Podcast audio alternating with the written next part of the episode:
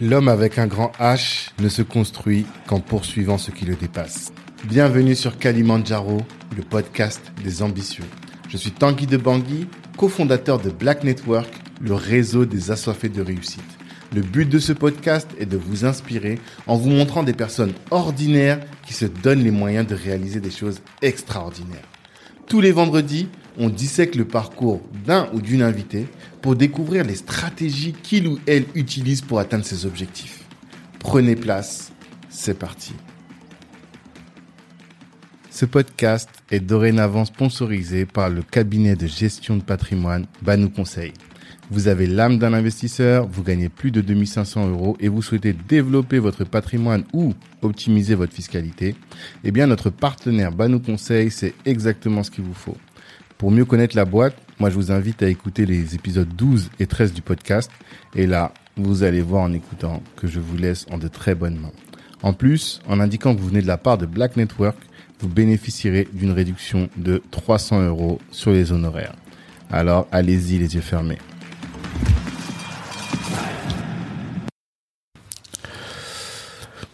Bonjour Suzy. Bonjour Tanguy. Ça va Ça va très bien et toi? Très très bien. Je suis extrêmement heureux de te recevoir sur euh, Kalimandjaro, le podcast des ambitieux, parce que euh, je sais que tu es ambitieuse. Ah oui, évidemment. tu es une vraie ambitieuse et euh, tu as une compétence, un poste, un métier qui est crucial, stratégique même, j'ai envie de dire, pour euh, la communauté, pour la diaspora, pour euh, même finalement tous les étrangers qui s'installent en France et tous ceux qui ont envie de réussir euh, dans la société française. Toi, tu es directrice adjointe d'un établissement bancaire. C'est bien ça. On donne pas le nom de l'établissement Non, on va garder le secret. On va garder le secret, d'accord. En tout cas, euh, et t'es dans la banque depuis combien d'années maintenant? Moi, ça fait 12 ans maintenant que 12 je ans. dans la banque. D'accord. Et donc, euh, tu as une expertise sur tous ces sujets-là et hum, tu animes une room sur Clubhouse tous les lundis matin à Oui. 9h, C'est bien ça que tu tiens fidèlement en plus, Oui. et que j'écoute euh, religieusement aussi tous les lundis matins pour reprendre ma, ma dose d'éducation et d'éducation financière, de connaissances. Et ce que l'enseignement en tout cas que j'ai tiré euh, de cette room, c'est que le banquier est notre ami.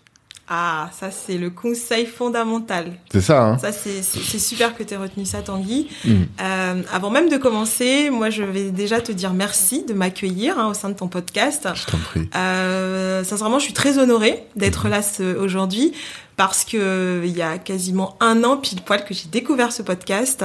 Et vraiment ça ça a été une révélation dans le sens où euh, euh, tu partages plein de gens, on découvre vraiment des des gens intéressants, enfin qui ont une vision du monde, de l'Afrique. Euh, et je pense que c'est il nous manque ce genre d'initiative. Et vraiment je je te remercie euh, et je remercie aussi bah, ce premier podcast hein, euh, que, que tu avais fait euh, avec Moussa Wagé qui était vraiment très euh, très visionnaire Mhm. sur ce qu'on veut faire, euh, sur les projets qu'on doit avoir, etc. Et, euh, et je salue encore cette initiative et encore Merci. merci, de me recevoir aujourd'hui. Merci à toi. Et euh, je suis enchanté de t'avoir rencontré et d'apprendre à tes côtés énormément. Donc, euh, ce que la première question que je pose à mes invités, tu, les, tu la connais. Toi, c'est quoi ton ambition alors du coup? Alors moi, mon ambition aujourd'hui, c'est euh, vraiment de partager la Mhm. connaissance, Mhm. euh, les connaissances que j'ai acquis durant euh, toutes ces années, parce que je pense que dans la vie, c'est important de partager ce qu'on sait, Mhm. c'est important de faire progresser les autres. Et par ce biais-là, on se fait progresser aussi euh, soi-même. Euh, pour moi, euh, la vie est un chemin de partage. C'est-à-dire qu'on peut pas avancer tout seul. Euh, Il y a des gens qui vous diront euh, oui, je me suis fait tout seul, etc., etc. Mais moi, j'y crois pas. Mhm. Moi, vraiment, je crois euh, en l'entraide. Je crois en la solidarité. Vraiment, je, c'est des valeurs qui me sont très chères. Ok. Et aujourd'hui, mon but, c'est de, de, de partager le peu de choses que je sais euh, avec euh, bah, la communauté, avec euh, euh, au-delà même de la communauté, des gens de tout horizon euh, qui, qui ont besoin d'astuces, euh, vraiment d'un regard euh, d'expert Mhm. euh, sur tout ce qui concerne la banque, les investissements, l'épargne, etc. D'accord. Effectivement, je suis totalement d'accord avec toi et c'est très aligné avec notre manière à nous d'agir à Black Network, qui est euh, cette philosophie Ubuntu qui dit qu'on a besoin des autres pour réussir mm. et on s'épanouit euh, grâce à la réussite de, tout un chacun. Quand tu dis euh, non, ben avant d'aller là-dessus, il faut quand même que tu te présentes, tu vois. Ah oui. Alors, euh, moi, je, je m'appelle Suzy, euh, je suis d'origine camerounaise. Mhm. Euh, je suis arrivée en France toute petite et euh, j'ai effectué toutes mes études en Normandie. Mhm. Euh, moi, je suis diplômée d'un Master 2 en droit. Et à la suite de mes études, bah, j'ai été recrutée au sein d'une des plus grandes banques françaises où j'ai effectué euh, la majorité de, de, ma carrière. Et ensuite, euh, j'ai un chasseur de tête qui m'a débauché de la mhm. banque où je travaillais et qui m'a en fait, euh, qui m'a posé une question très simple. Hein.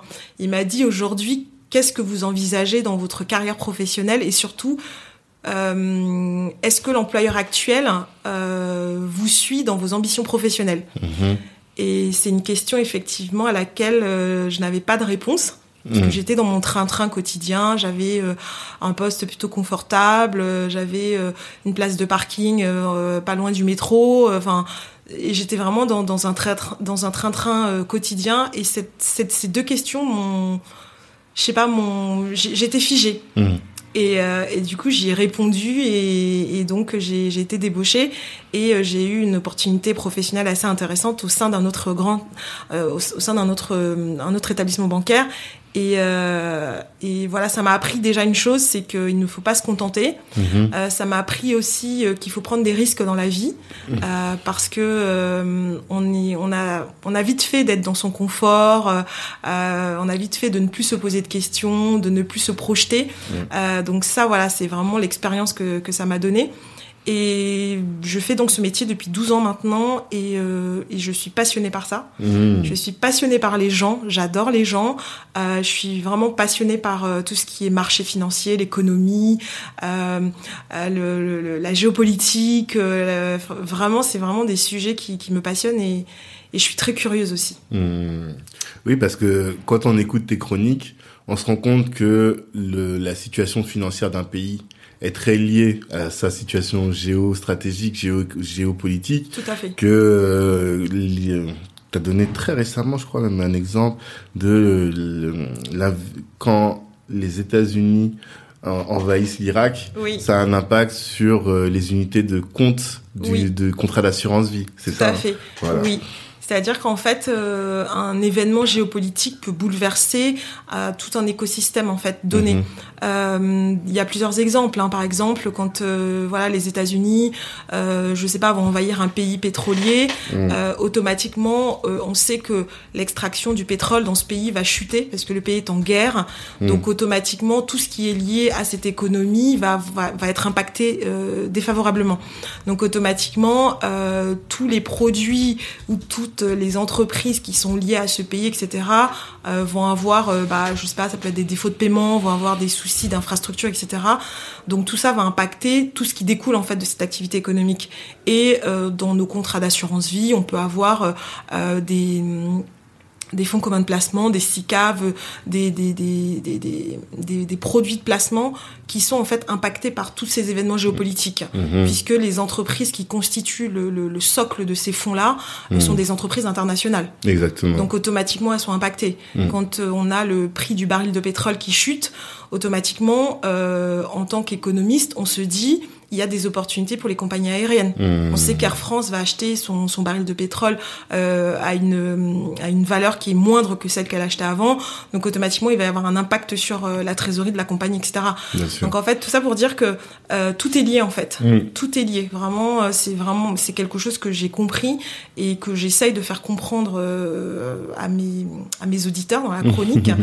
c'est que tout est lié au niveau économique, euh, géopolitique, culturel, etc. Mmh. Mais que c'est aussi important de se dire qu'on est lié avec son banquier. Ouais. De la même façon, euh, la relation avec le banquier est vraiment primordiale. Je mmh. pense que c'est vraiment l'alpha et l'oméga de tout citoyen.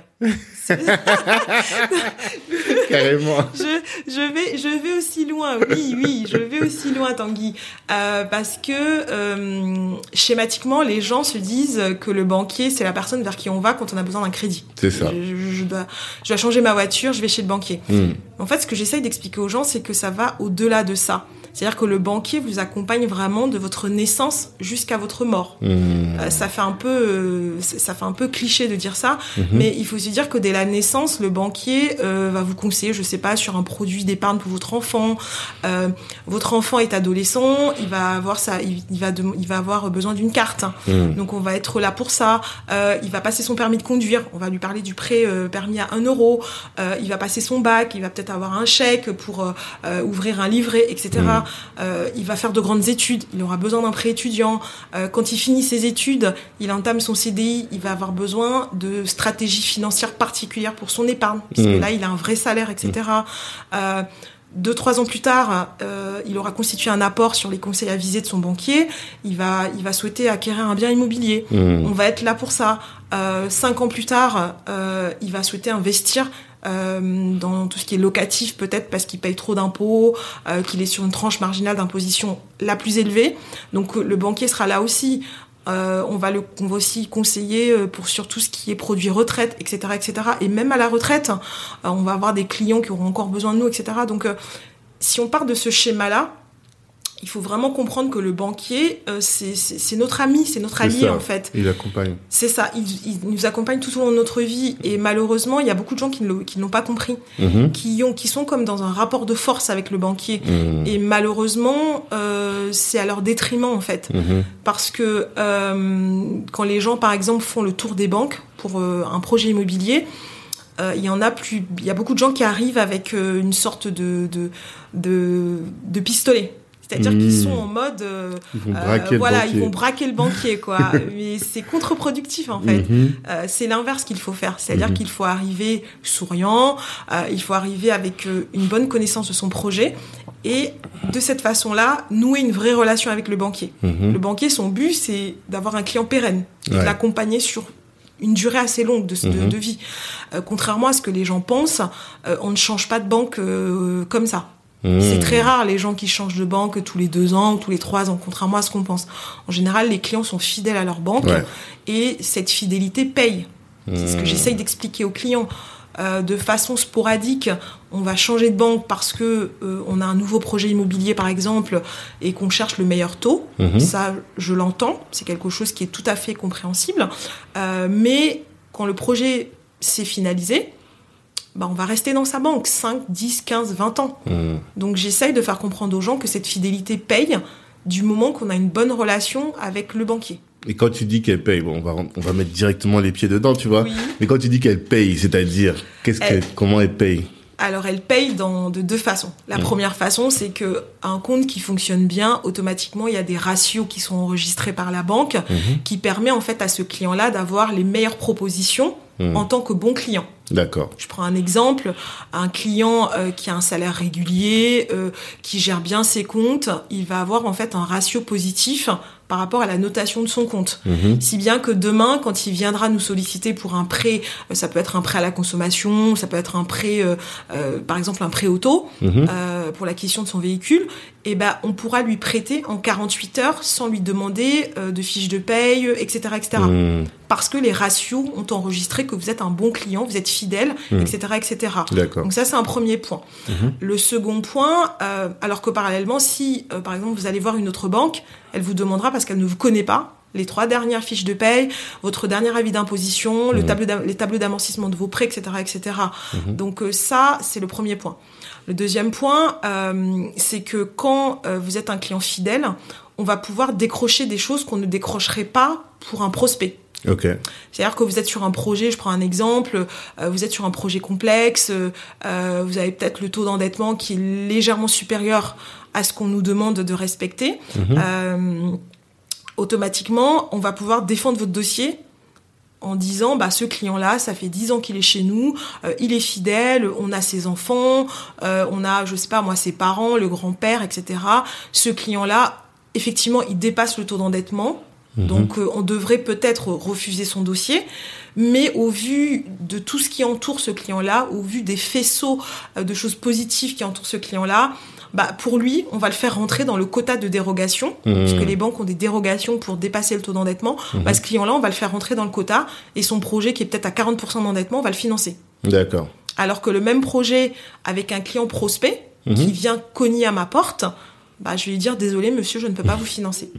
D'accord. Donc euh, voilà. Effectivement. Et ça, finalement, ça plaide pour, euh, tu vois, toutes ces personnes qui vont dans les euh, comptes en ligne, les banques en ligne. En fait, elles passent à côté de ça. Parce que ils vont juste avoir une machine qui va gérer les choses de manière euh, automatique, mais ils vont pas avoir cet accompagnement plus plus que on peut avoir quand on a un conseiller personne physique finalement. Mais ce que les, ce que j'entends souvent les gens dire, c'est que le problème avec euh, les banques aujourd'hui, c'est que les conseillers changent, changent souvent et du coup, on n'arrive pas à créer cette relation. Peut-être que toi, comme tu es directrice adjointe, tu as une position qui est plus stable que les autres n'ont pas. Est-ce que c'est ça? Oui, alors en fait, c'est vrai que ça change euh, euh, très souvent. En fait, euh, si tu veux, dans, nos, dans notre contrat de travail, on a une- ce qu'on appelle une clause de mobilité géographique qui est obligatoire. hein. Euh, et en fait, euh, notre hiérarchie souhaite qu'on change tous les 3-4 ans. Ok. Pourquoi? Parce qu'en fait, euh, ils souhaitent qu'on connaisse plusieurs marchés. Hmm. C'est-à-dire que dans un secteur géographique donné, le marché n'est pas le même. Mhm. Euh, par exemple, on a des villes patrimoniales. Si tu travailles dans le 16e arrondissement, euh, tu es euh, dans un arrondissement patrimonial, c'est-à-dire que tu vas avoir des projets sans commune mesure avec les projets que quelqu'un qui sera dans un autre dans une autre ville aura. Ouais. Donc tu vas avoir une expertise assez poussée sur tout ce qui est patrimonial parce Mhm. que la plupart de tes clients, ça va être des dirigeants du CAC 40, ça va être des hauts fonctionnaires, etc. Donc tu vas avoir des projets spécifiques que tu n'aurais pas connus si tu avais été ailleurs. D'accord. Donc en fait, si tu veux, notre hiérarchie souhaite qu'on ait vraiment cette connaissance du mar- des, des différents marchés. Mhm. De même, euh, si tu travailles par exemple dans la ville de Ringis en tant que conseiller professionnel, Mhm. euh, tu vas avoir une expertise assez poussée sur les professionnels à l'international, puisque les commerçants de Ringis travaillent avec les Pays-Bas, euh, le, le monde entier. Ouais. Donc en fait, ils aiment qu'on change parce que ça nous permet, nous, de changer de marché. Mhm. Et ça nous permet d'avoir une expertise assez poussée sur plusieurs marchés différents. Donc ça, c'est un premier point. Euh, c'est vrai que c'est quelque chose qui, ça fait partie des facteurs d'insatisfaction assez récurrents chez les clients, D'accord. parce que c'est quelque chose qui est assez récent, Puisque les clients m'expliquent qu'il y a 20 ans, il y a 30 ans, on gardait le même conseiller. Mhm. Et qu'en fait, euh, on pouvait avoir, euh, le grand-père avait le même conseiller, le Mhm. père, le fils, etc. Donc ça avait quelque chose de rassurant. C'est ça. Euh, et apparemment, en province, ça se pratique encore. Ok. Euh, mais en Ile-de-France, c'est vrai que c'est c'est c'est c'est pas du tout le cas. Euh, donc je peux comprendre d'un point de vue client que ce soit déstabilisant de changer, puisque il peut y avoir aussi des rotations qui sont plus rapides euh, suite, je sais pas moi, à des démissions, à des Oui. changements de secteur géographique pour se rapprocher de son lieu de domicile, etc. Mhm. Donc c'est assez déstabilisant. Euh, mais je pense que la première chose, effectivement, qu'on peut demander quand on a un rendez-vous avec son banquier, c'est de lui demander euh, vous êtes là pour combien de temps? Ça, je pense que on peut le demander. Ou du moins. Ou du moins poser la question euh, au conseiller en lui demandant euh, votre prise de poste c'est fait quand? Si la personne elle vous dit euh, je suis là depuis six mois ouf Ça vais va. vous dire vous allez pas partir voilà, tout de suite. c'est ça bon si la personne elle vous dit j'en suis à ma quatrième année bon je dis pas qu'il faut pas mettre en relation avec cette personne là mais Faut t'attendre à ce que voilà la va personne va changer bientôt c'est partir. ça quoi. il va partir donc ça, c'est un, point, je pense, qui est, qui est, un- qui, qui est important. Il faut comprendre que voilà, c'est les nécessités de service qui, qui font qu'on est obligé de changer, Mhm. mais ça ne doit pas euh, nous empêcher de de- de- d'oublier le point. Le point de vue principal, vraiment le, le point important, c'est de nouer cette relation. Mhm. Parce que on peut nouer une relation avec un conseiller sur un an, sur deux ans, Mhm. mais ça vous laisse le temps de faire un projet. Ouais. Donc, euh, de même qu'on va pouvoir nouer une relation peut-être sur quatre ans avec un conseiller, ça vous laisse le temps de faire deux projets. Moi, j'ai Mhm. déjà eu, j'ai déjà travaillé pendant quatre ans au sein de la même agence, et pour le même client, j'ai fait deux projets. On a fait l'acquisition de sa résidence principale, ensuite on a fait euh, un investissement locatif. Mhm. Donc ça, c'est vraiment une chance pour ce client-là parce que bah, il était ravi. Mhm. Euh, donc ça, c'est voilà, je, je, je peux comprendre que je l'entends, que ce soit un motif d'insatisfaction, mais il faut pas, on- il faut passer au-dessus. Parce que aller dans une banque en ligne, je l'entends. De toute façon, c'est quelque chose qui est, qui est, qui est connu maintenant. hein. On sait que les banques physiques, on a en concurrent, euh, entre guillemets, euh, et nos concurrents, Digital. c'est les banques digitales. Mhm. Et ça, ça correspond aussi à un besoin. Ouais. C'est vrai qu'un client euh, qui ne va jamais physiquement à sa banque, je peux comprendre que payer une carte bancaire, voilà, c'est pas quelque chose qui le tente. Mhm. La carte gratuite qui s'adresse aux clients digitaux, c'est quelque chose qui est, bah, qui est, qui est assez alléchant. Ça, je peux le comprendre.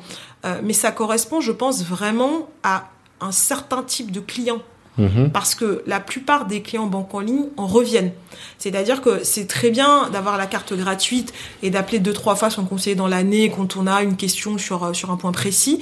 Mais quand on arrive sur des projets importants, type mhm. création d'entreprise, euh, type acquisition de la résidence principale, on a souvent besoin d'avoir un interlocuteur physique. Mhm. Parce que ce qui se passe en banque en ligne, c'est que il peut arriver qu'on change d'interlocuteur sur le même projet. Mhm. Donc ça peut être déstabilisant. Donc je pense que il y a vraiment une prime au conseiller physique aujourd'hui, mhm. puisque pour rappel, quand les banques en ligne ont fait leur apparition il y a à peu près de cela euh, une dizaine d'années, on prédisait la mort des banques physiques. Mhm. Aujourd'hui, on est toujours là. Donc ça veut dire qu'il y a quand même une appétence encore à avoir un conseiller physique et puis c'est rassurant pour certaines personnes, beaucoup jeunes ou moins jeunes, euh, d'avoir quelqu'un en face de vous qui vous explique les choses. Euh, moi, je fais des schémas, enfin, je fais des dessins, enfin, vraiment, euh, ça c'est quelque chose que vous ne pouvez pas avoir en banque en ligne. Ouais, Donc, je pense qu'il y a vraiment une prime à mm-hmm. l'expérience physique. Et surtout sur l'aspect stratégie de patrimoine. Mm-hmm. Parce que le, ce que je sens des banques en ligne, c'est bien quand tu as ta petite boîte et que t'as pas envie de te prendre la tête, tu vois, tu fais des mhm. choses peut-être assez plus simplement. Mhm. Mais dès lors que tu rentres dans la stratégie, la banque en ligne me paraît plus pertinente, ne, ne me paraît plus pertinente, mhm. tu vois. Euh, tout ce que j'entends euh, dans tes chroniques, on sent qu'il y a une réflexion et euh, des ben, vraiment le mot stratégie est vraiment pertinent parce que tu vas mettre en place euh, une action, choisir un produit plutôt que l'autre, avoir un conseil. En fait, et ça, c'est possible que quand tu as une personne en face et une personne avec laquelle tu as noué une relation. Oui. Mm. Alors, euh, premièrement, c'est vrai que moi, je ne sais pas trop comment ça se passe en banque en ligne, hein, parce que j'ai mhm. jamais travaillé en banque en ligne, donc je, ne sais vraiment pas comment ça se passe euh, concrètement au quotidien avec un avec un banquier en ligne. Euh, mais ce que je sais, c'est que euh, quand on est avec un, une banque physique, il y a ce qu'on appelle des stratégies mhm. d'épargne. Euh, il y a des, des, des, des pyramides qu'on fait avec nos clients. Parce mhm. qu'en fait, au sein d'une banque physique, ce qu'il faut se, se dire, c'est qu'il y a une structure. Il va y avoir un pôle patrimonial, il va y avoir un pôle professionnel, et en fait, il va y avoir des synergies entre ces différents pôles. Mhm. C'est-à-dire que moi, par exemple, je reçois un prospect euh, qui me dit voilà, euh, Madame, je fais le tour des banques, euh, je souhaite, j'ai un projet immobilier. bah moi tout de suite quand je vais prendre son avis d'imposition et je vais voir je sais pas j'ai une bêtise hein, que c'est un, un, avocat c'est une profession libérale etc tout de suite je vais me dire bah ce client là au vu des revenus au vu de la profession après avoir fait le montage de son prêt immobilier, je vais euh, le présenter au conseiller professionnel qui va peut-être lui donner deux trois indications par rapport à son compte professionnel. Mmh. Ensuite, je vais euh, faire une présentation aussi peut-être à un gestionnaire en patrimoine, euh, à la banque privée, mmh. parce que ce client-là peut-être qu'il a des revenus qui sont assez intéressants. Là, on se voit pour la résidence principale, mais je pense que ce client-là, il serait appétent peut-être à faire de la défiscalisation. Mmh. Donc ça, c'est quelque chose que je vois sur du long terme parce que moi je le vois pas comme un client qui est juste là pour faire un prêt immobilier, qui est là pour un taux. Moi je le vois comme un client avec qui je veux une relation pérenne. Mhm. C'est-à-dire que je vais je, vais l'accompagner vraiment sur une durée assez longue. Mhm. Donc je vais faire une stratégie sur le long terme. Je vais pas juste faire du one shot en fait si tu veux. Et c'est vrai que les clients de l'extérieur ne le voient pas comme ça. Et ça mhm. je peux le comprendre parce que quand on veut acheter sa résidence principale, bah on s'en fiche un peu de la banque vers laquelle on va aller, on cherche son taux. Mhm. Donc euh, on voit pas on voit pas tout ça. Mhm. Moi, euh, c'est mon travail justement de voir ça, de prévoir, de me dire ce client-là aujourd'hui, il achète sa résidence principale, mais au vu de ses revenus et au vu du taux d'endettement, je pense que il peut peut-être encore euh, acheter un autre bien. Mhm. Et au vu de sa tranche marginale d'imposition, au vu de, de, ce qu'il paye en, en impôt à l'AD, je pense qu'il serait peut-être éligible à un dispositif de défiscalisation. Donc du coup, euh, moi j'ai une vision qui est, qui, est vraiment je, je, suis un peu au-dessus de la mêlée, quoi. Je, ne vois pas juste le, projet immobilier mm. actuel. Mm. Je vois un peu plus loin. Tout le patrimoine de la personne, tous ses revenus. Tout à fait. D'accord. Et c'est vrai que pour en revenir sur les banques en ligne, je, je n'ai rien contre les banques en ligne. Je pense que c'est vraiment euh, une, c'est des banques qui ont une, une, niche, qui ont vraiment une clientèle qui leur est dédiée. Ça, c'est indéniable. Mm-hmm. Par contre, les clients aujourd'hui me disent j'ai besoin de contact, j'ai mmh. besoin d'avoir quelqu'un, j'ai mmh. besoin de même si je ne viens pas à la banque physiquement, j'ai besoin de savoir que bah Suzy euh, c'est ma conseillère. Quand mmh. j'appelle, euh, est-ce que vous pouvez me passer Suzy, etc. J'ai besoin de personnifier la personne qui gère mon argent. Euh, et encore plus en cette période de Covid où on s'est rendu compte que les rapports humains, mmh. c'est juste primordial. c'est clair. quand on a passé, quand on a passé deux, trois confinements, on se dit, bah, j'ai envie de voir un humain en face de moi. Non, mais clairement. en fait, on en a marre. Et j'écoutais une conférence où ils expliquaient ça. Le fait d'être un peu chosifié. Tu mmh. sais, un numéro sur euh, un, euh, un fichier mhm. alors que là dans ce que tu c'est ça c'est vraiment je pense le grand apport de ta de ta de ta euh, chronique parce que j'ai compris quelque chose ça a débloqué quelque chose chez moi. Euh, c'est quand tu dis tout le temps il faut créer cette relation avec son banquier. C'est que au final, on rentre dans la dimension humaine. Mhm. Et tu expliquais, euh, et même on en parlait en off, tu disais que qu'aujourd'hui un conseiller a 1000 dossiers. Mhm. S'il a 1000 dossiers, ben forcément il peut pas connaître chacun. Or, euh, il y a des opportunités qui peuvent être utiles et mhm. pertinentes pour euh, les, les, les, clients. Donc, si on a créé cette relation, le banquier va penser à nous. Mhm. ce que nous, on, ce, ce, dont on ne bénéficiera pas si on n'est qu'un numéro dans tous les dossiers du, du, mhm. du client, quoi. Tout à du, fait. du conseiller. Tout à fait. En fait, euh, aujourd'hui, ce qu'il faut, il faut comprendre, c'est que euh, on est vraiment à un carrefour. On a un tournant vraiment de, de, de l'économie. Mhm. Et en fait, avec la dématérialisation et la digitalisation, les banques physiques se sont aperçues qu'on avait de moins en moins de clients physiques qui venaient dans les agences. Mhm. Donc euh, c'est pour ça que tu as dû le voir dans les journaux, il y a plusieurs agences qui ont fermé, qui se sont regroupées, donc plusieurs euh, auprès de enfin toutes les banques hein, de, de, la place mhm. ont fait des ajustements. Euh, puisque si on a moins de fréquentation physique, automatiquement se pose la question des coûts. Mhm. Si on a des locaux, etc. Est-ce que c'est encore pertinent d'avoir deux deux agences bancaires dans la même ville, alors qu'on a une agence où il y a pratiquement personne. Donc en fait, on va fermer une de ces agences, enfin on va les regrouper pour qu'on puisse avoir euh, voilà une, une, synergie et puis un, un bon euh, un bon un bon accueil pour les clients. Mhm. Donc en fait, beaucoup de banques se sont regroupées, donc ce qui a fait qu'il y a euh, aujourd'hui aussi une explosion des portefeuilles. Mhm. C'est-à-dire que les conseillers ont de plus en plus de, des portefeuilles étoffés. D'accord. Donc automatiquement, le jeune conseiller, il a des objectifs, il doit recevoir 100% de son portefeuille. Ça, c'est l'objectif. Ok. C'est l'objectif qu'on se donne au 1er janvier. Il doit le recevoir. Voilà. Non, pas nécessairement, pas, pas spécifiquement recevoir, mais avoir un contact. Ça peut être un contact téléphonique, ça peut être un contact par mail, hmm. ça peut être un contact physique. Il faut au moins qu'on ait un contact avec tous les clients de son portefeuille. Ça, c'est l'objectif qu'on se donne au 1er janvier. Sauf que dans les faits, bah, c'est un peu plus compliqué que ça. Hmm. Donc malheureusement, c'est vrai que le conseiller, il va répondre à la demande. Il va répondre à la demande. Un client qui va prendre un rendez-vous, bah, il va te recevoir, que ce soit un rendez-vous téléphonique ou un rendez-vous physique, il va répondre à la demande. Donc sa capacité de proactivité peut s'en trouver entachée. C'est-à-dire qu'un conseiller qui va avoir beaucoup de demandes, beaucoup de rendez-vous, il va avoir du mal à se dégager du temps pour être proactif vis-à-vis de l'autre partie de son portefeuille qui peut être dormant. Hmm. Donc en fait, si on a réussi à créer ce contact, c'est-à-dire que moi je conseille de d'aller au moins une ou deux fois physiquement à la banque dans l'année, en début d'année, pour mhm. donner un peu les orientations stratégiques à son épargne, à ses investissements, etc. Et ensuite, en fin d'année, pour voir ce que ça a donné. Donc il faut au mmh. moins deux, deux entretiens par an. Ce qui fait que quand on a ces entretiens-là, ça nous permet déjà de voir le conseiller physiquement, mmh. de se présenter, mmh. euh, de voilà, de, de, voir un peu à qui on a affaire. Parce qu'on peut avoir affaire à un conseiller jeune, on peut avoir affaire à un conseiller expérimenté, etc. Et puis peut-être de se rendre compte qu'on n'a peut-être pas le bon conseiller. Ça peut arriver aussi. Enfin, par exemple, euh, je te prends l'exemple d'un client. Euh, un client patrimonial qui gagne plus de 100 000 euros par an de revenus, euh, c'est sûr que s'il prend un rendez-vous en début d'année avec un conseiller, il arrive, il se présente, il va discuter rapidement avec le conseiller. Au bout de 5-10 minutes, il va comprendre que c'est un jeune conseiller qui vient d'arriver dans la banque et il va comprendre que ça va être compliqué de pouvoir discuter à armes égales sur tout ce qui est placement boursier, financier, etc. le jeune conseiller, de facto, n'a pas cette connaissance étendue. il y en a qui l'ont, hein, mais en, général, il y a beaucoup de jeunes conseillers qui ont encore tout un parcours de formation à faire. Mhm. Donc automatiquement, le client va se rendre compte qu'en face, il n'a peut-être pas le bon interlocuteur. Donc à lui peut-être de dire, euh, bah, monsieur, pour le prochain entretien, est-ce que je pourrais avoir un entretien avec un gestionnaire de patrimoine, avec un adjoint, au directeur, avec un directeur, etc. Mhm. Pour vraiment avoir le bon conseiller en face. C'est sûr que si on fait pas ce pas physique, hmm. bah par mail, on peut pas s'en rendre compte tout à fait. et malheureusement, on va pas avoir les propositions qui conviennent à notre profil. Mhm. Parce que le jeune conseiller qui a 21 ans ou 22 ans, euh, il n'a peut-être pas encore une connaissance assez poussée des marchés financiers, de la défiscalisation, etc., etc. Mhm. Donc, il va pas vous faire des propositions qu'il ne connaît pas. Il faut qu'il ait une connaissance pour pouvoir faire les meilleures propositions. Donc, en allant à la banque, ça permet de voir à qui on a affaire et peut-être de faire des ajustements. Pareil, quand on prend rendez-vous, euh, je dis toujours, si on est par exemple un professionnel, vous êtes, je sais pas moi, avocat, euh, vous avez créé votre start-up, vous êtes chef d'entreprise, quand vous prenez rendez-vous pour un projet, faites état de votre profession. Dites-le.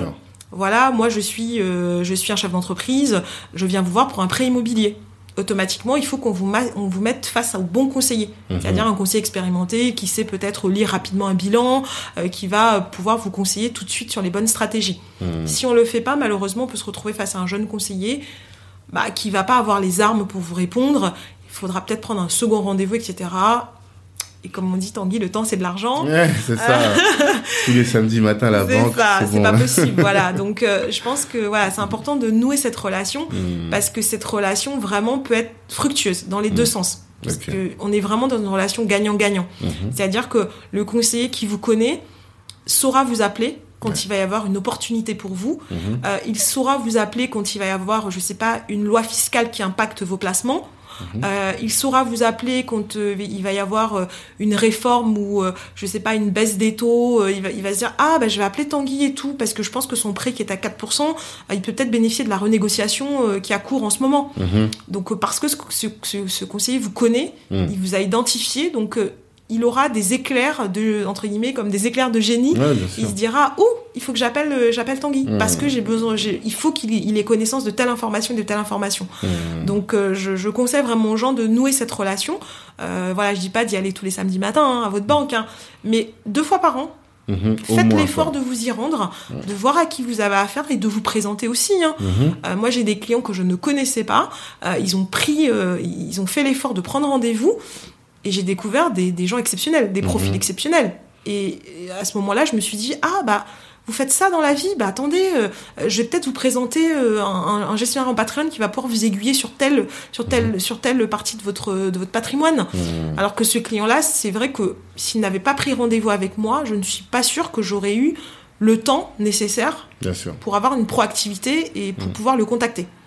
Donc ne vous dites pas, surtout ceux qui nous écoutent, euh, mon banquier n'en a rien à faire de moi, il ne m'appelle jamais, euh, euh, je suis oublié, etc. Non, dites-vous que le jeune conseiller ou les moins jeunes ont des portefeuilles tellement étoffés mm. que c'est pas c'est pas faute de vouloir vous appeler c'est qu'ils répondent à la demande mm-hmm. et en priorité c'est vrai que quand l'agenda est rempli de rendez-vous bah il va recevoir ces clients là mm. et c'est vrai que le côté proactif va, va diminuer donc hmm. n'hésitez pas, vous, en tant que client, à être proactif et à solliciter des rendez-vous pour faire le point euh, auprès de votre banque. Hmm, hmm, C'est ce que j'ai lu même, euh, je suis tombé il n'y a pas longtemps sur de la documentation sur euh, les, entrepreneurs et la naissance un peu de la compréhension de l'entrepreneuriat mhm. et avec un auteur qui s'appelle Schumpeter qui a théorisé l'entrepreneuriat et il disait que le, meilleur ami de l'entrepreneur depuis toujours ça a été le banquier mmh. parce que tu peux avoir les meilleures idées du monde mais à un moment il va falloir les financer Tout à fait. et le banquier est là aussi pour ça quoi Tout à fait.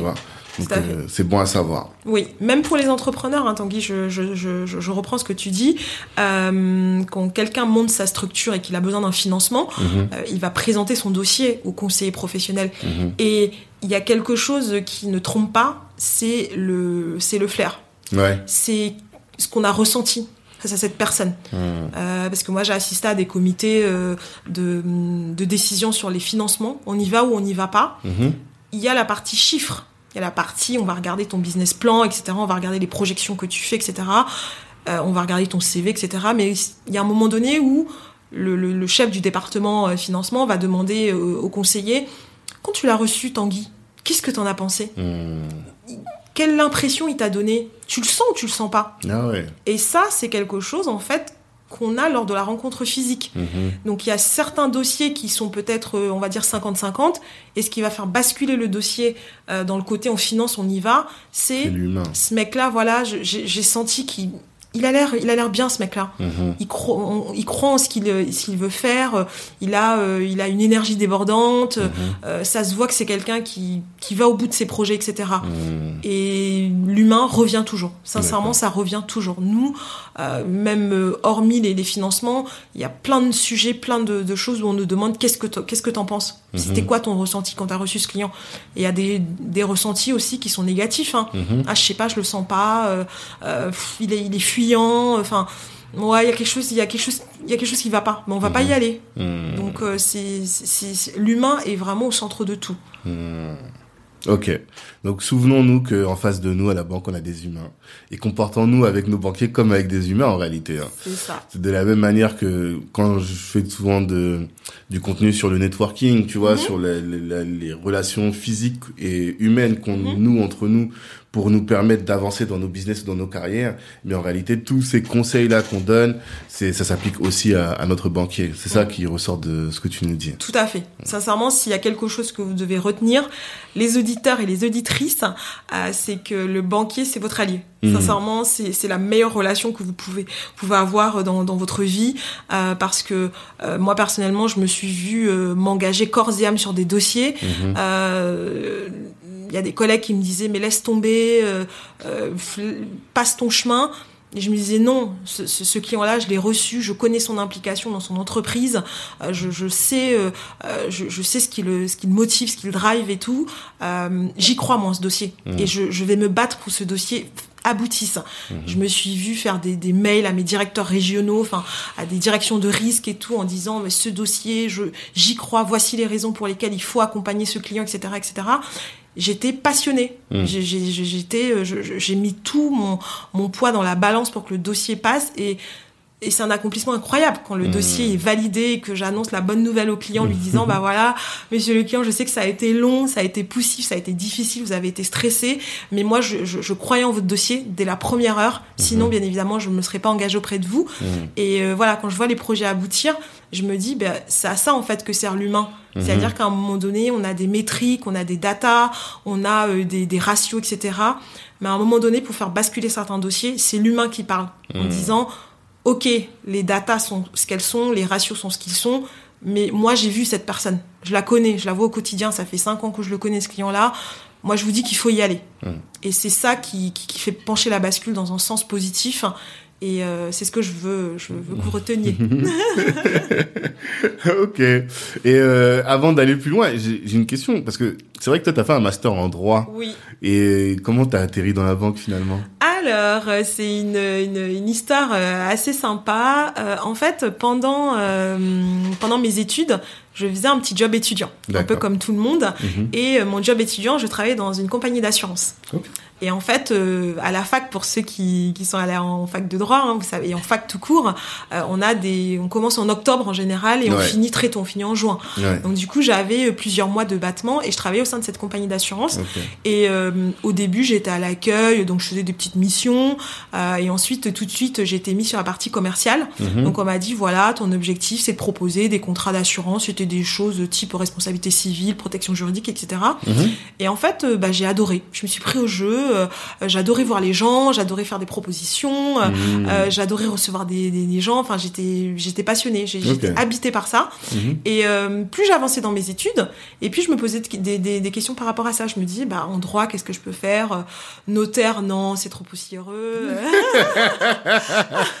On va dire Allez, ça à Constantine, notre vont- notaire. les notaires vont me détester. Euh, je me disais, euh, juge, non, j'ai- pas la carrure. Mhm. Euh, je me disais euh, avocat pourquoi pas Euh, enfin je voilà je, je pensais à plein de choses mais au fur et à mesure que j'avançais Mhm. euh, l'idée c'est faite que j'avais envie de travailler avec des clients je voulais recevoir des gens je voulais voir des gens Mhm. et euh, au sein de la compagnie d'assurance et tout ils me disaient euh, toi Suzy on te voit bien euh, travailler dans, dans tout ce qui est assurance et quand j'ai fini mes études ma mère elle m'a dit euh, mais pourquoi tu postulerais pas dans une banque et j'ai dit à ma mère mais comment ça dans une banque et tout? Elle me dit mais maintenant les banques font assurance aussi Ok. les, les banquiers sont assureurs. Donc ma mère, elle me dit, bah essaye, postule dans une banque et c'est comme ça que tout a commencé. Je D'accord. me suis retrouvée dans une banque euh, et à l'époque, euh, j'étais dans une banque où il fallait commencer par l'accueil. Mhm. C'est-à-dire qu'ils estimaient que quel que soit le diplôme que tu avais, il fallait commencer tout en bas de l'échelle. Ok. Et euh, bah, tous les directeurs avaient commencé comme ça. Donc euh, ils te Mhm. disaient tous, bah oui, je je suis directeur aujourd'hui, mais J'ai commencé. à l'accueil. Donc euh, c'était un peu particulier parce que c'était pas le cas de toutes les banques à l'époque. Mhm. Donc ma famille me disait mais attends t'as fait un master t'es à l'accueil mais, mais mais change de banque et Hmm. va dans un bureau. Ouais. et bah j'ai je je sais pas j'ai bien aimé cette expérience Euh, ça m'a appris énormément. Euh, ça m'a appris euh, à ne pas euh, négliger les petites expériences quelles qu'elles Hmm. soient euh, ça m'a appris l'humilité, ça m'a appris vraiment le, le, le contact vraiment direct. Parce qu'à l'accueil, vraiment, vous avez le client mécontent Mhm. qui va taper sur la table, vous avez euh, le client, la petite mamie gentille qui va nous faire un bisou. Enfin, Ouais. voilà, c'est vraiment une expérience de vie. Et, du coup, bah, dans cette banque-là, j'ai vraiment gravi tous les échelons. Donc ça, c'est une expérience que je que je trouve enrichissante. Mhm. Et aujourd'hui, ce n'est plus le cas, puisque aujourd'hui, euh, les jeunes conseillers commencent directement dans les bureaux, Mmh. donc c'est c'est encore une autre expérience. Mais, euh, mais voilà ce qui m'a mené à la banque et, et j'ai- trouvé ça vraiment passionnant. Rencontrer les gens. Donc on voit vraiment que toi, ton, t'as une appétence pour ça, quoi, pour Oui. rencontrer la rencontre, euh, le, Oui. la- les relations humaines. Oui, ah, j'adore ça. Franchement, Mhm. je, euh, j'ai des jeunes conseillers qui me disent euh, Oh là là, comment tu fais, Suzy, pour être aussi motivée, pour être aussi passionnée Euh, Mhm. Moi, ça fait trois ans, je suis au bout de ma vie. euh, Mhm. Les clients, je peux plus les voir. Ils sont toujours mécontents. ils gueulent tout le temps. mais je leur dis, mais c'est passionnant. T'imagines, tu fais un travail où tous les jours, tu rencontres quelqu'un de différent. Mhm. C'est-à-dire que c'est c'est pas donné à tout le monde en fait de rencontrer des gens différents, que ce soit par euh, par l'âge, euh, par la profession, par l'expérience de vie. Enfin, moi j'ai j'ai un client qui a 94 ans. Ouais. Euh, c'est passionnant de discuter avec lui. Mhm. Il me parle de, de la Seconde Guerre, euh, euh, il me parle de Napoléon, enfin, il, il me dit des choses extraordinaires. Et, Mhm. euh, et j'ai des profils divers. J'ai eu des clients, j'ai eu une actrice, j'ai eu un client euh, euh, qui était juge au tribunal, la cour pénale de la Haye. Enfin, Ok. des profils, mais vraiment des gens que je n'aurais jamais rencontrés Mhm. dans ma vie Mhm. classique, hormis par ce métier. D'accord. Et je trouve que c'est ça qui fait la richesse de ce, de ce type de métier, Mhm. euh, où, où on est face à un client, c'est qu'on rencontre des profils divers et variés. Ouais, Et les journées ne sont jamais les mêmes. Mhm. Donc vraiment, c'est ce qui est passionnant. C'est clair. Je vois très bien. Je vois très bien. Et si on doit revenir à la au rôle du banquier et plutôt même en, termes d'éducation financière, Mhm. parce qu'on on en parle souvent et c'est un sujet quand même qui est récurrent sur ta chronique, Oui, notamment pour euh, bah, la diaspora, la Mhm. communauté noire, la- les Africains et même euh, les Entiers, mais peut-être même les Entiers d'une moindre mesure peut-être. Mhm. C'est vraiment ceux qui viennent d'arriver en France avec une méconnaissance du système, Mhm. tu vois. Et donc c'est souvent notre cas nous autres Africains. Comment est-ce que, euh, quels sont pour toi les fondamentaux de la bonne gestion du patrimoine, de, de la bonne gestion de ses comptes, et qui Mhm. manque à ton avis à la communauté? Ok. Euh, déjà, première chose, euh, bien évidemment, je ne veux pas faire de généralité, hein, parce que il y a des membres de la communauté qui sont au taquet sur l'éducation financière, qui ont vraiment un très bon niveau. Mhm. Euh, mais je parle vraiment à ma petite échelle, à moi. À ma petite échelle, en Ile-de-France. Euh, je parle de ce que j'ai vu Mhm. et de ce que je vois encore aujourd'hui.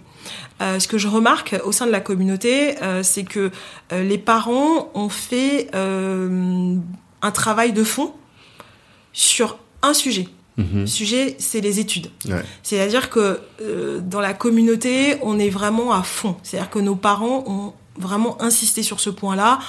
Ils nous ont éduqués avec la valeur de travail, les valeurs de rigueur, les valeurs d'école. Mhm. Vraiment, euh, je ne connais pas quelqu'un de la communauté euh, qui n'a pas eu le parent derrière qui l'a motivé, qui lui a dit mon fils, il faut absolument que tu aies un bac plus 5, une thèse, un doctorat. Enfin, Mhm. voilà, je, je vois que le travail est fait de ce côté-là. Ouais. Et ça, c'est vraiment remarquable. Mhm. Parce que je, je- c'est toujours un plaisir pour moi de rencontrer des gens de la communauté qui sont avocats, notaires, experts comptables, gynécologues, euh, dans la politique, etc. Enfin, je Mhm. trouve ça, il y a vraiment des gens brillants, Ok. chefs d'entreprise, etc.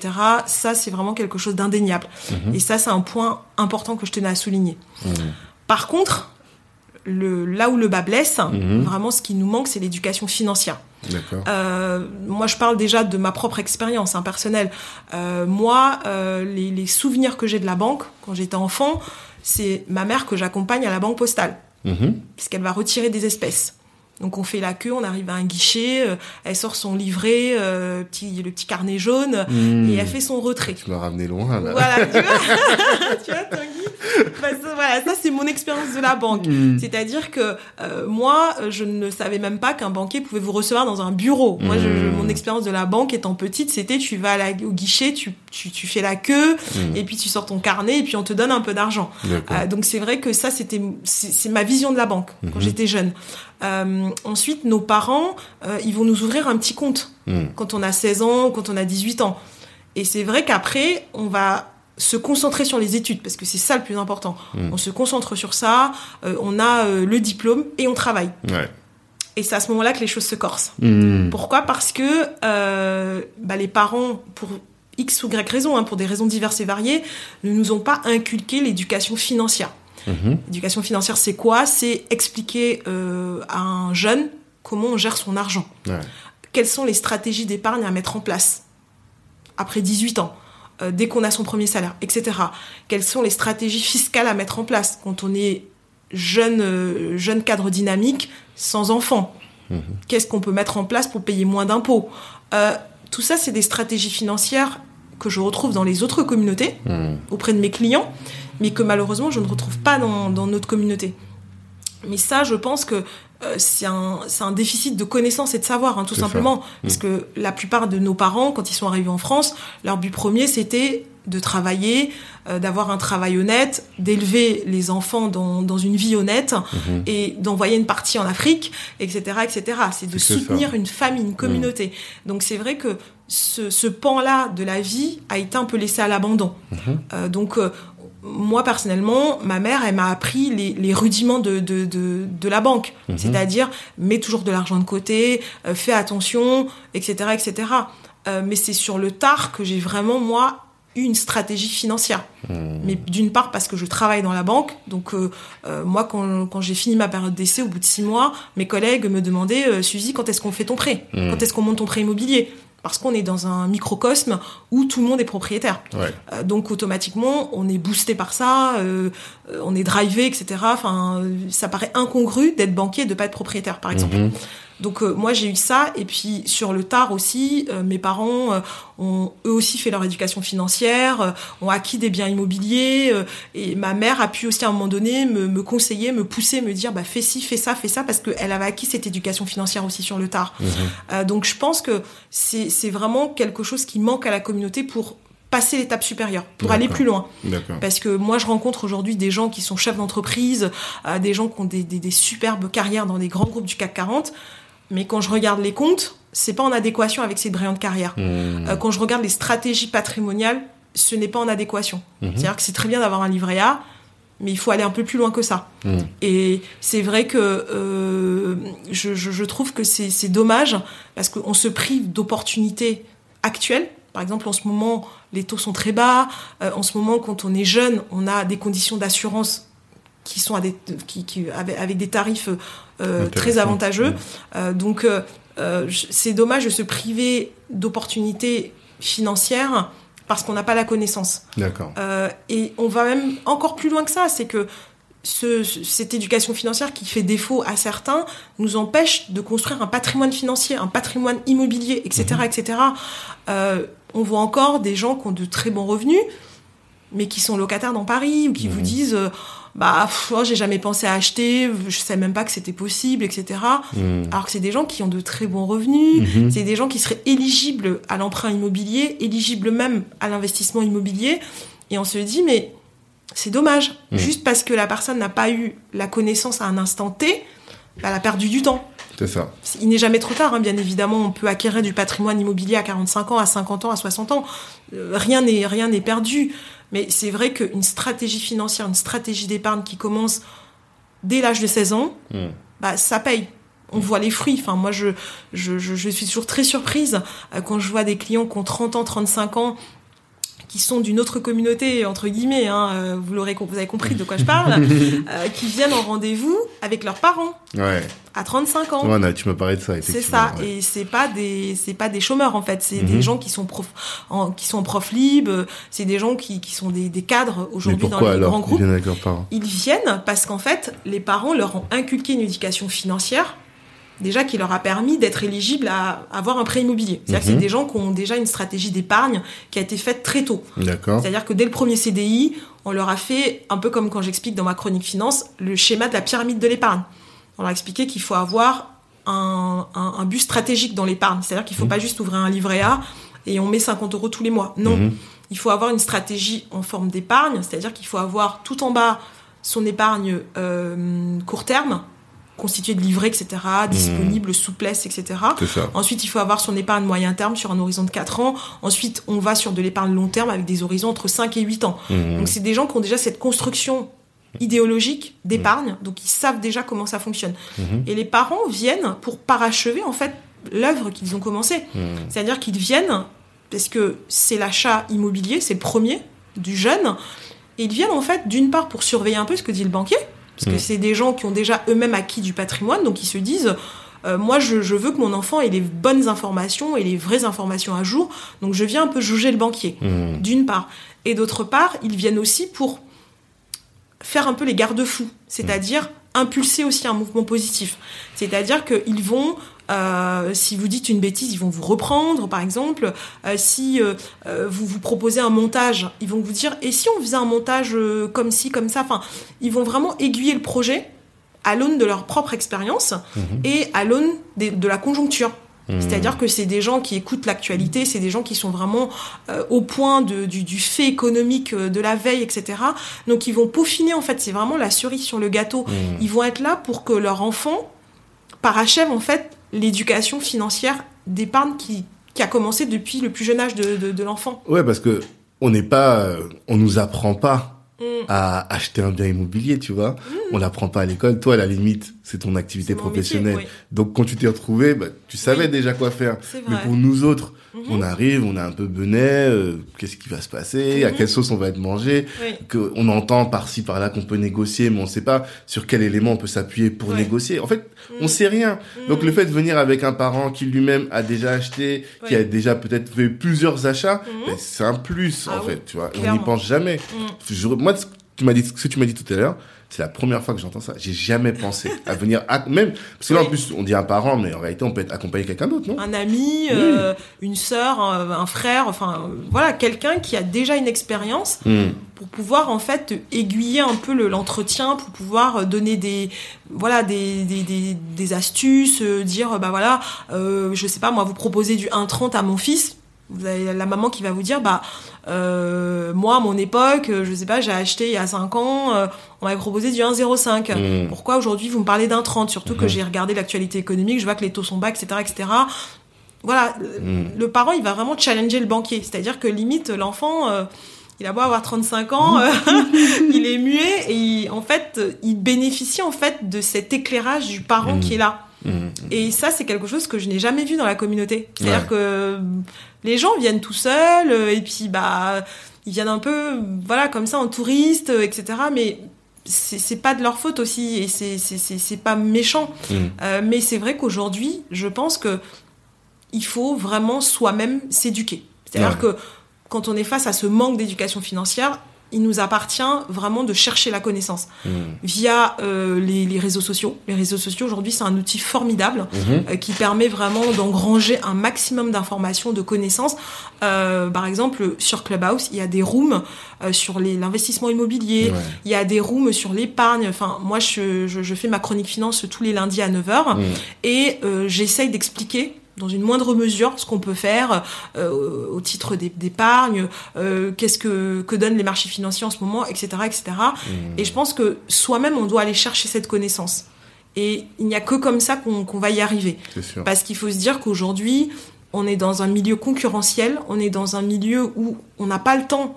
C'est-à-dire que euh, vous allez venir voir votre banquier, il va vous donner les, éléments clés, il va vous expliquer, etc.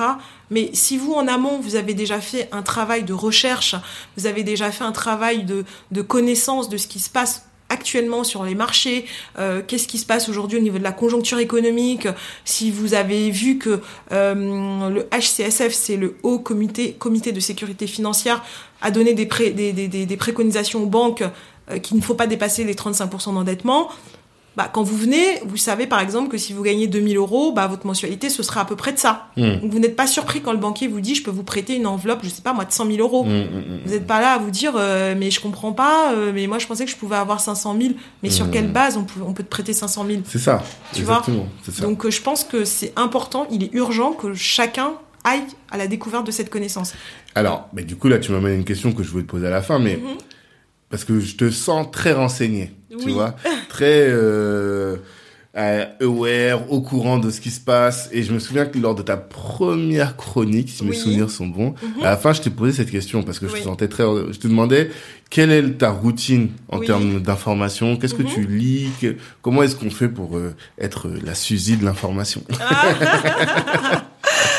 Euh, alors en fait, je pense que euh, ce qui fait défaut à la plupart des gens, c'est Mhm. la curiosité. Ok. Euh, je pense que moi, je suis, je suis curieuse de nature. C'est quelque chose qui est, qui est viscéralement attaché à ma personne. C'est-à-dire que je, je- je vais te raconter une, une petite, ane- une petite anecdote. J'étais en Afrique et je, je discutais avec des amis et ils parlaient en fait de plusieurs euh, hommes d'affaires africains Mhm. en disant un tel il a fait ça, il a fait ça. Et je me suis dit mais je les connais pas ces mecs-là. C'est Mhm. des mecs aujourd'hui qui règnent sur l'Afrique quoi. Enfin on parlait de Dangote, euh, je ne savais pas qui c'était. Ouais. Et tout de suite j'étais sur Google, j'étais j'étais là, je cherchais mais il a fait quoi, il, de quelle nationalité, etc. Mhm. Et et j'ai un, un de mes amis ce jour-là qui m'a fait remarquer, il m'a dit ah Suzy t'es vraiment euh, t'es à fond. Ouais. Enfin, on est en train de parler d'un sujet, toi t'es déjà en train de te renseigner. Et je pense que ça, c'est important. Et c'est ce qui fait défaut à la plupart des gens, c'est qu'on Ouais. n'est pas curieux. La connaissance commence déjà par la curiosité. Et je pense que c'est quelque chose qu'il faut cultiver. Il faut jamais rester dans un entre-soi, dans une sorte de confort euh, euh, où euh, on a fait le tour de la question et puis on n'avance pas. Il faut vraiment être curieux. Et aujourd'hui, moi, ce que je, je- je- je- j'encourage, c'est la curiosité. Comment ça se passe? Bah, Déjà, moi, j'ai des routines très simples.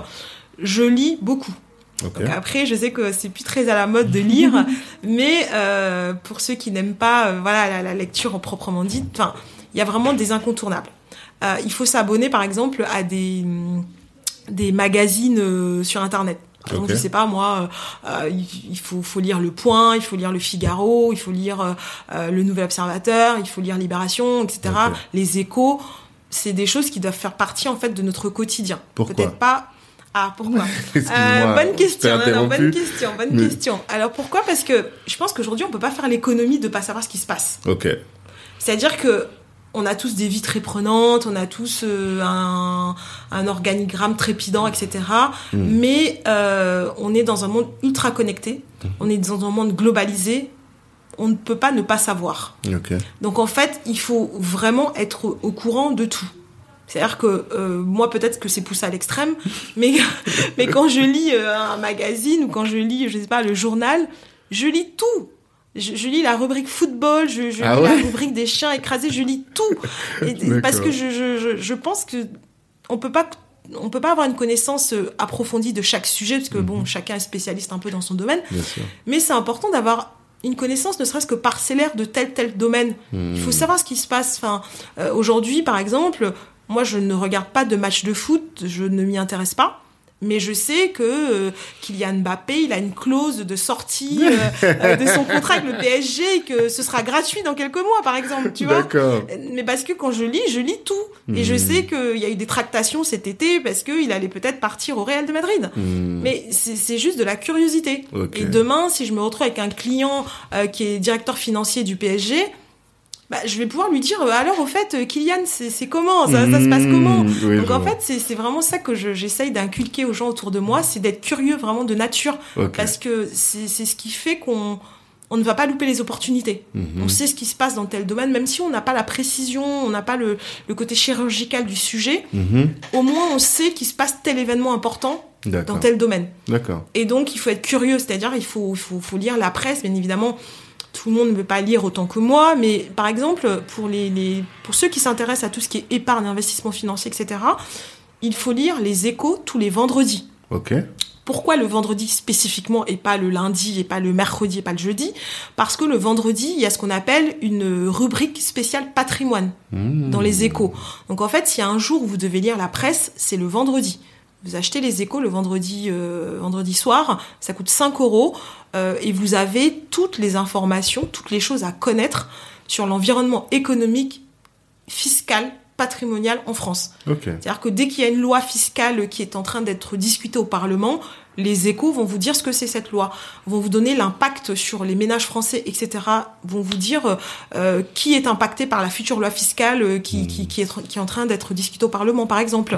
Euh, quand euh, les taux, par exemple, vont chuter, les échos vont faire des projections économiques sur ce que ça va donner, etc. dans un an, etc. Mhm. Donc s'il y a un jour où voilà, il faut lire. C'est le vendredi, les échos pour euh, les, plus courageux, mais vous allez voir, ça se lit très facilement. C'est mhm. passionnant. Enfin, euh, essayez, vous me direz. Donc ça, c'est voilà, les échos tous les vendredis, ça je conseille. Euh, après, bien évidemment, comme tout le monde, euh, bah, les, les, les, émissions télé à vocation économique, etc. ça, il faut regarder de temps en temps. Arte fait de très belles émissions. Ouais. J'ai vu un reportage passionnant la dernière fois sur la chute de Lehman Brothers. Enfin, vraiment, il y a de, de, de très bons documentaires à regarder. Euh, et puis voilà, c'est ça. Euh, écouter BFM Business le matin de temps en temps, je dis pas tous les jours, mais bon, une fois par semaine, mhm. écouter les marchés financiers, ce qui se passe.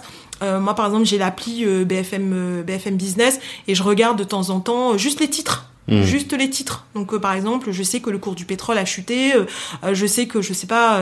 il y a le discours du président de, de la Fed, la, la, la, banque la, la, banque fédérale aux États-Unis, qui va intervenir et que ce discours va chambouler les marchés hmm. parce que il va donner les nouveaux taux directeurs et tout américains et on sait que en cascade le monde entier va s'aligner sur ces taux-là, hmm. etc. Donc en fait c'est vraiment être aware entre guillemets de ce qui se passe. Okay. On peut pas fermer les écoutilles et, et rester dans son précaré et s'occuper juste de ses petites affaires. Il mmh. faut vraiment avoir une, une hauteur de vue euh, sur sur ça. Okay. moi, par exemple, tu vois, je suis abonné au Jeune Afrique, euh, je suis abonné au Nouvel Observateur, euh, je, je, je, je, lis le Figaro sur Internet, je lis Le Point sur Internet, hmm. euh, je les écho tous les vendredis. Ça fait beaucoup. quand tu dis que tu lis beaucoup, c'est vraiment, c'est pas un petit peu quoi. Tu as dit les échos tous les vendredis, le, les reportages et autres, BFM Business, et qu'est-ce que tu avais dit avant? Avant les échos avant les échos, bah, les, les revues, hein, les, les, revues hebdomadaires, euh, type mm. le Nouvel Observateur, euh, le Point, ce genre de choses. Voilà, juste, voilà, pour toujours être au courant de ce qui se passe. Et là, en fait, ça, ça te donne une culture économique au oui, final, une culture, une compréhension de l'environnement économique qui dans lequel tous les produits qu'on va utiliser, les, euh, les, qui vont avoir, avoir un impact sur le business au sens large. Quoi. Tout à fait. D'accord. Tu vois, je te donne un autre exemple. Euh, depuis déjà euh, plusieurs années, on parle beaucoup d'écologie. Hmm. C'est quelque chose qui revient souvent en termes de sujets. On parle, il y a l'éclosion de Greta Thunberg. Euh, en ce moment, d'ailleurs, il y a un documentaire au cinéma sur sur cette jeune femme. Mhm. C'est un sujet qui monte en puissance déjà depuis plusieurs années. Hmm. On voit, euh, là, il y a eu euh, les dernières élections euh, chez les écologistes pour désigner qui, est le, qui sera le représentant des écologistes au présidentiel. tout ça, c'est des sujets, en fait, qu'on écoute d'une oreille, mhm. mais qui vont intervenir dans la vie économique. Si bien qu'aujourd'hui, vous regarderez que toutes les banques, aujourd'hui, ont des produits verts. C'est-à-dire ont des produits qui ont voilà qui, sont euh, voilà euh, avec des, des, des, index ISR etc etc parce que c'est une préoccupation qui monte en puissance. Mhm. Aujourd'hui, les, j'ai certains clients qui ne veulent pas juste investir pour avoir une rentabilité. Ça mhm. ne les intéresse pas la rentabilité pour la rentabilité. Ils veulent savoir qu'est-ce qu'on fait de mon argent? Aujourd'hui, si je place 1000 euh, euros sur tel placement, qu'est-ce qu'il y a derrière ce placement? Donc en fait, il y a cette montée en puissance de l'écologie et des sujets euh, qui y sont associés qui ont fait que plusieurs établissements financiers ont réagi mhm. en créant des produits spécifiques aux valeurs écologiques. C'est-à-dire des entreprises qui œuvrent pour tout ce qui est valeur durable vont être mmh. épinglées, vont être répertoriées et vont constituer par exemple un fonds euh, de SICAV. Mmh. Par exemple, euh, des entreprises qui sont implantées, euh, dans, qui sont vraiment spécialisées dans tout ce qui est, je sais pas moi, gestion des déchets, de l'eau, etc., etc., vont être répertoriées et vont constituer un panier d'actions dans mmh. un FCP, un fonds commun de placement. Donc c'est voilà juste un exemple pour te dire que ce qui se passe dans le monde, ce qui se passe en France, l'écologie, les sujets qui montent, etc. Bah ça va, euh, ça va forcer les acteurs économiques à se dire ça c'est quelque chose d'important pour les gens. Mm. Les gens aujourd'hui c'est quelque chose qui les intéresse. Mm-hmm. Donc nous on va un peu euh, pas changer notre braquet, on va un peu euh, élargir notre vision à nous aussi pour pouvoir proposer aux clients quelque chose qui répond à leurs attentes. Mmh. Donc tu vois, c'est ça c'est un exemple récent que je Ouais, vois euh, sur euh, le, le, le, le, le, le- le cheminement euh, des, des idées dans l'économie. Hmm. Ok, d'accord. Et on parlait aussi des, des fondements, selon toi, de l'é- l'éducation financière. Donc il y a ça, cette compréhension du système. Mhm. Mais qu'est-ce qu'il y a d'autre pour toi? Quelles sont les, les bases euh, bah, de ça, de l'éducation financière? Quelles sont Mhm. les autres bases? Alors les autres bases de l'éducation financière, tout simplement, c'est euh, bah, c'est l'économie, Mhm. c'est apprendre déjà à ses enfants Hmm. les, les, les choses les plus basiques, mettre de l'argent de côté, euh, la petite tirelire, etc. Hmm. Mais au lieu, par exemple, d'avoir une tirelire physique, on peut avoir aujourd'hui des tirelires numériques. C'est-à-dire, on va ouvrir un compte, il y a plusieurs banques qui font ça, un sorte de, une- un compte numérique qui est dématérialisé. Mhm. L'enfant peut avoir une application. Et en fait, euh, tous les mois, on va lui virer de l'argent sur son application dématérialisée. Et avec ça, euh, l'enfant va commencer à gérer, peut faire des petits achats sur Internet, etc., etc. Ah. Euh, on peut même faire des cases, type je t'ai versé euh, 50 euros le mois dernier, bah tu as une case épargne. Combien tu veux épargner de, Mmh. Vraiment faire ça de façon ludique. Je Ouais. pense que c'est un premier pas déjà dans l'éducation financière. Et ensuite, il faut vraiment que les enfants s'intéressent à l'économie. Il faut Mmh. vraiment, dès tout petit, les sensibiliser, euh, mais vraiment toujours de façon ludique, parce qu'il faut vraiment que les enfants comprennent que l'argent, c'est quelque chose qui est, qui est important, Mmh. pas juste pour acquérir des biens, pour faire le show-off, etc., euh, etc., mais aussi faire comprendre aux- à nos enfants que l'argent, c'est quelque chose qui permet de construire un patrimoine. Hmm. C'est quelque chose qui, qui permet de développer quelque chose. Hmm. C'est quelque chose qui permet de créer de la valeur ajoutée, etc., etc. Et je pense que l'économie, pour moi, ça, c'est vraiment la, la base, hein, le- les Mmh. fondamentaux. Mais tout ça, bien évidemment, de façon ludique, pour qu'il y ait un cheminement, en fait, dans l'éducation de son enfant, pour que quand il a, quand il a 16 ans, il sait déjà que quand euh, on me donne 50 euros, il faut qu'il y ait une partie que je mette de côté Ouais. et une autre partie que je peux utiliser pour mes besoins divers et variés. Hmm. D'accord. Donc euh, moi c'est ce que je vois comme euh, voilà l'éducation financière c'est c'est l'économie hein. il y a pas Et les applis, là, tu sais, c'est à partir de quel âge? Les appeler à partir de 12 ans. Ok. Ouais. Bon, les miens sont encore petits. Ouais, pas pour l'instant.